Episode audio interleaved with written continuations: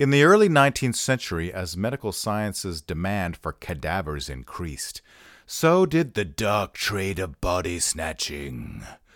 Grave robbers, known as resurrection men, capitalized on the increased need for corpses, illegally digging up recently buried bodies to sell to medical schools. That's old news. But many different methods were adopted to try to stop such body snatchers, such as coffin torpedoes and cemetery guns. My name is Torrin Atkinson, and I will be your guide to the world of cemetery guns.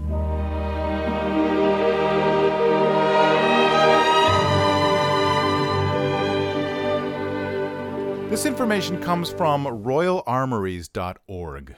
You may have come across unusual trap guns online, where they are sometimes called alarm guns or cemetery guns. In reality, though, these weapons were simply known as spring guns and were used as far back as the early 17th century to protect all kinds of property. They probably saw much more use in game reserves, deer parks, or private land than they ever did in graveyards. In fact, all modern references to the practice refer back to the same source, surgeon Bransby Blake Cooper, of whom more later. Nonetheless, it seems likely that many a groundskeeper would have recourse to such a deadly weapon in their efforts to prevent the raising of the dead. Their purposeful yet exotic appearance and undoubtedly grim purpose also fit that gothic image of a misty graveyard, jutting headstones, and ghoulish figures with spades. Looking at the guns themselves, we find that those from the late 18th and early 19th century are mostly of a similar kind. Simple flared blunderbuss style barrels and flint fired musket locks mounted to an unusual wooden casing. Originally, a cover was fitted over the lock to protect against weather and dew, although no gun would survive being left loaded for more than one cold, damp British night. The guns are fitted with iron pintles or swivels underneath and have sliding trigger bars instead of conventional hook shaped gun triggers. This allows the forward motion of a tripwire to pull the trigger forwards, not backwards, to fire the gun. At the front of the bar are usually three iron rings, allowing the gamekeeper or graveyard sexton to set up between one and three tripwires. Pretty cool. At its simplest, the trap could be set with the gun pointing in a fixed position with a single wire run across the surface of the ground for the unsuspecting victim to step on. Alternatively, three wires could be strung above the ground in an arc, tripling the chance of a passerby setting off the gun. The gun could be set into a wooden base, post, or tree stump, allowing it to spin freely. By walking into the wire, cord, or string, the gun's muzzle would be tugged in the direction of the target, almost like a primitive sentry gun. The next step was to load, prime, and cock the gun as normal. One of our guns has a simple pivoting safety lever or lever that prevents the bar from moving forward when in place. Both are missing their vent prickers, usually mounted to the right side on a chain, but one still has a rammer fixed to one side with a quote unquote worm on the end for removing loaded shot. The projectiles used were usually small shot, but stones are also documented, as is rock salt for a less lethal option. Finally, the angle of the gun could be set using a simple iron locking lever that exerts pressure on the pivoting plate on the gun's underside, allowing one to undo the lever, adjust the gun to shoot in the direction of a victim's legs, body, or even head, and then lock it in that attitude. Of course, even a wound to the lower legs could prove fatal in the days before effective medicine. Of course, these traps were quite difficult to conceal. Our sole source for the use of these guns in cemeteries comes to us from Surgeon Bransby Blake Cooper, who relates the two main methods used to defeat them. The spring guns were often set in various directions in the churchyards, but these never answered the purpose intended by them. If a resurrection is proposed to work where these instruments of danger were used, and when he was not intimate with the gravedigger or watchman, he sent women in the course of the day into the ground, generally at a time when there was a funeral, to note the position of the pegs to which the wires were to be attached.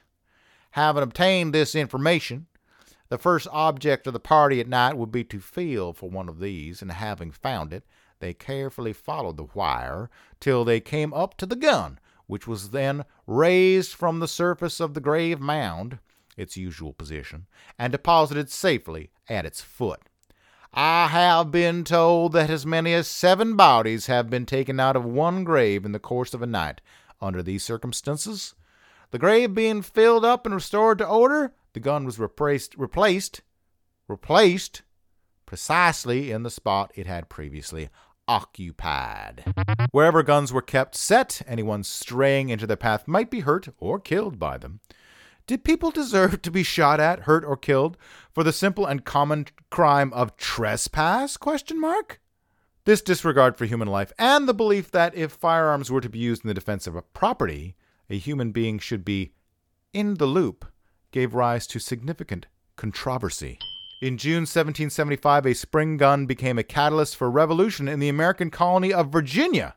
As the Firearms History blog explains, the British governor of Virginia had appropriated stocks of gunpowder from the town of Williamsburg and stored them in a warehouse that was guarded by a spring gun.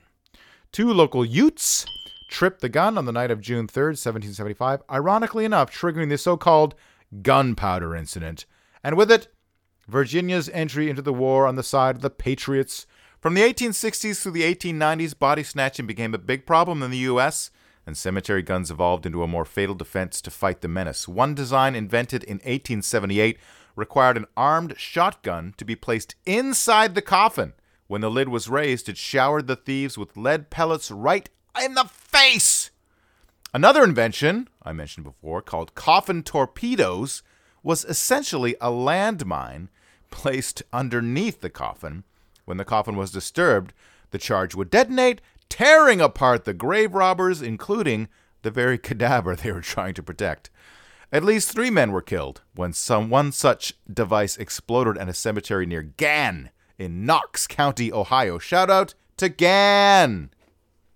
It was not until the 1820s that the movement to ban hidden guns gained momentum. Landowner and sportsman Edward Harbord, 3rd Baron Suffield, took up the cause in 1825, remarking dryly Poachers are almost the only persons who escape being shot by spring guns. And relating a case where criminals had disarmed and reset a gun uh, on a public road, nearly killing a young girl. Lord Suffield went so far as to introduce a bill to ban the guns in 1826, but this failed. In the same year, however, a high profile case rang the death knell for the spring gun, at least as an anti personnel weapon. As the Preston Chronicle put it, a youth named William Lloyd, employed in the factory of Messrs. German and Co., and whose labour was the chief support of a widowed mother, went into Carr Wood during the dinner hour, and coming in contact with the hidden snare of a spring gun, was dreadfully wounded about the legs. Some of the shots with which the gun was charged have been extracted, but others remain in the flesh and about the bone, which it is impossible to draw out. And should the wounds finally heal up, it is greatly feared that the youth will be a cripple for life. Oh no. If neither humanity nor a sense of what is due to the outraged feelings of the public are to have any effect in procuring the abolition of these murderous instruments, Perhaps the fear of legal consequences may, in the end, lead to their disuse. If death were to ensue in any of these cases, we know not by what process or process of legal subtlety any juryman could reconcile it to his conscience to bring in a verdict of justifiable homicide. We take it that if any person were to shoot another by hand, merely because he happened to tread upon a certain spot in the field, no law of trespass would save him from the punishment due to murder or manslaughter. and he must be a clever ca- ca- casuist. Casuist. Ca- what is that word? I have to look it up now. C A S U I S T. Oh, it is a word. A person who uses clever but unsound reasoning, especially in relation to moral questions. A sophist. casuist. Casuist, that's okay. Uh, he must be a clever casuist indeed, who could point out the moral difference between this mode of destroying a fellow creature and that of so placing a deadly instrument as to produce the same effect with equal certainty. The following year saw spring guns banned following the death of a man called Guthrie in Scotland, at the hands, indirectly of course, of a James Craw. In Scotland, the standing homicide law was deemed to already legislate against such an act, but English law demanded a specific new piece of legislation, namely, an act to prohibit the shooting of spring guns, man traps, and other engines calculated to destroy human life or inflict grievous bodily harm. That's the Public General Acts, 1827. Page 11. This act included anyone who knowingly allowed a trap to be set and therefore rendered landowners liable for the efforts of their staff. An exemption for hunting and vermin was included, but the days of the classic spring gun were numbered. Later equivalents tended to fire blank charges as an alarm and deterrent rather than a life or death hazard, culminating in the modern bird scaring gas guns that you can hear in the fields today.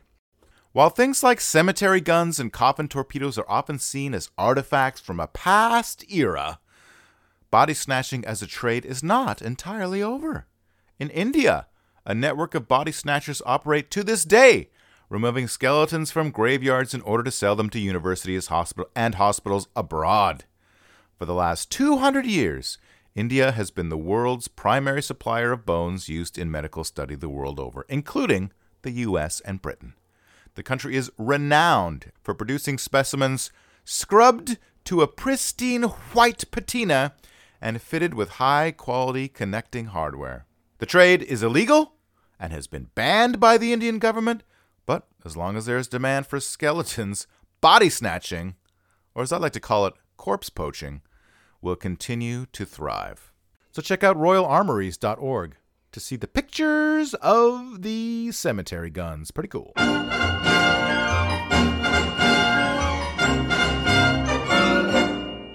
You've heard about the Star Cruiser, the Star Skipper, and the Space Hopper, but Space Corp would like to introduce you to our newest rocket yet.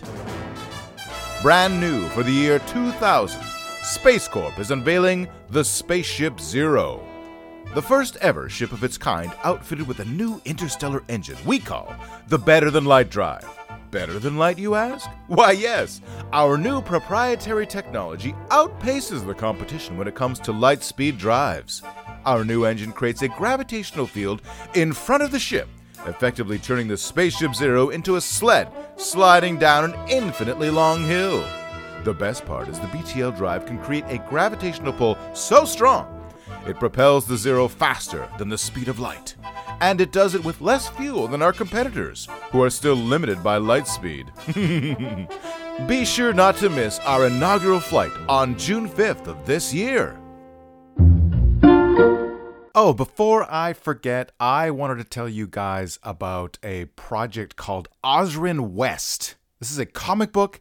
It is D&D meets the Wild West in a three-story fantasy western anthology by Jeff Folsham. This is a fellow I met because he was doing a uh, live play on Twitch of the Spaceship Zero role playing game, which I helped to create and design.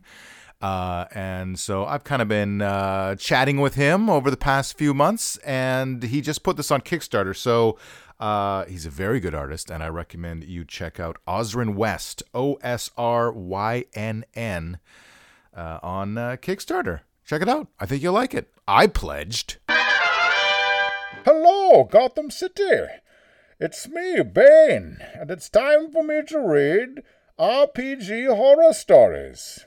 This story comes from the Reddit user Ya Boy Genghis from what's the date today? September 2nd, 2021. Backstory the year is 2016, and we are playing a campaign where we are group we are a group of warlock multiclasses who are trying to find the grave of an ancient vampire. We have been playing for like three months, and we are reaching the end. When we find the grave map, but not before we accidentally let the wizard who made the map escape. Wizard is kidnapped, We race to the grave. We make it there at the same time as the vampires. A fight starts. The vampires rip us apart. And it's obvious that a TPK is possible. TPK is a total party kill. It means everyone in the group is killed. One player begins to get really annoyed each turn. He starts saying things like, Well, I'm out of spell slots, so I'll just do magic missile again. We can't flee because if the vampire rises, ah, the vampire rises, it'll be a whole thing. We'd already swore to each other we would die before letting him rise. Role play intensive. The vampire starts knocking us unconscious, and eventually the last PC falls. So the DM starts narrating how the vampires removed the holy relic that kept the ancient one asleep. He rises and begins to march towards the kingdom, ready to reclaim the throne. The player interrupts him and says, That can't be it. How do we come back? The DM says you don't come back. You roll up the new characters who will continue where you left off. We all start pulling out our backups, and the player immediately gets mad. Bro, you're a fucking asshole. What story ends with the heroes losing? Oh, let me tell you, Bane lives that every day of my life. He gets up and leaves his own house. Him and his sister hosted the campaign. We start working out our backstory connection while he's gone, and end the session after he leaves. We figure he'll be fine once it cools off. The next session rolls around, and we're all setting up and he's sitting in his room playing a game. His a video game, I guess. It doesn't specify. Maybe it's another Dungeons and Dragons game by himself. His sister tells us he's not coming, so we move on without him. He walks through several times and loudly scoffs at us playing D&D. He then texts me, asking me if I want to come play Mortal Kombat. Eventually, he comes and sits at the table and asks about the story. The DM gives him the cliff notes, and he literally laughs during the DM story. The DM looks a bit dejected, so his sister tells him to go back to his hovel. And that's the end. That's the end of Bane Reads RPG Horror Stories. For now, take control of your city. Goodbye.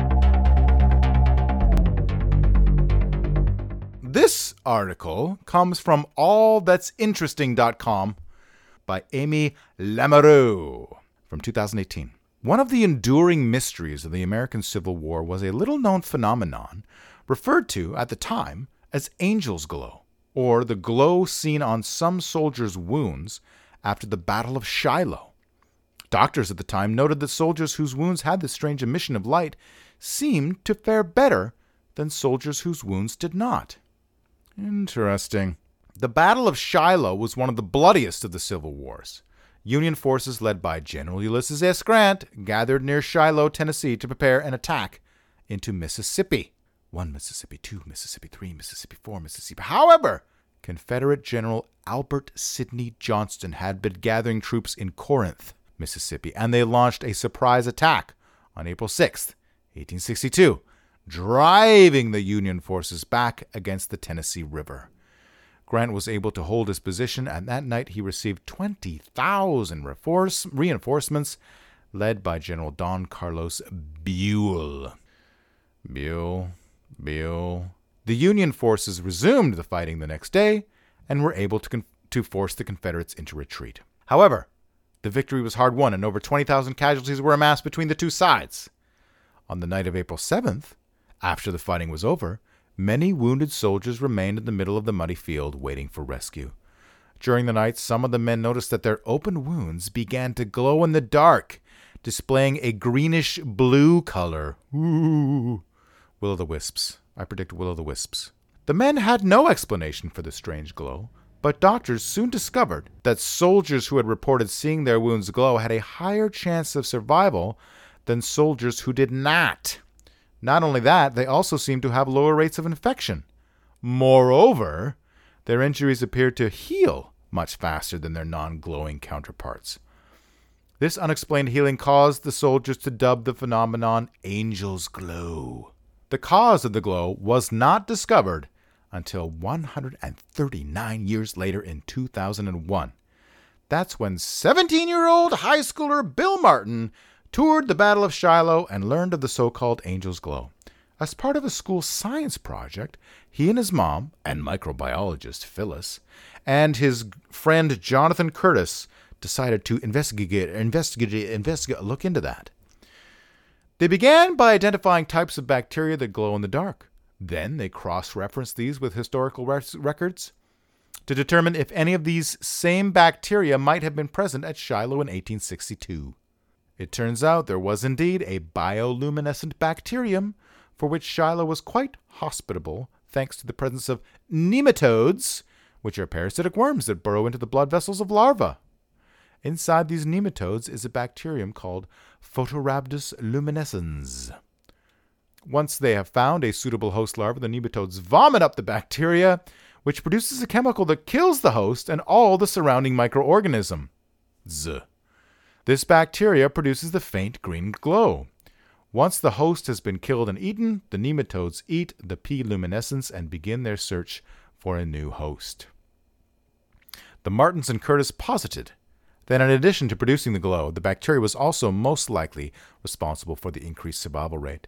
The chemical produced by the bacteria while eating the microorganisms probably also consumed other bacteria or pathogens that might enter the wound, thus lessening the likelihood of deadly infection. Although the bacteria cannot normally live in an environment as warm as the human body, the trio studied the conditions of the battle and concluded that on a cool April night near swampy terrain, the nighttime temperatures by the river would have dropped low enough to cause hypothermia. The cold and wet conditions likely lowered the soldiers' body temperatures enough to be hospital, hospitable, not hospitals, but hospitable to the bacteria, which then most likely entered the open wounds through the soil and survived, creating the angel's glow that helped the soldiers live through the night until they could receive medical attention. The Martins and Curtis's study of P luminescens and the cause of angel's glow earned them first place at the 2001 Intel International Science and Engineering Fair. Congratulations.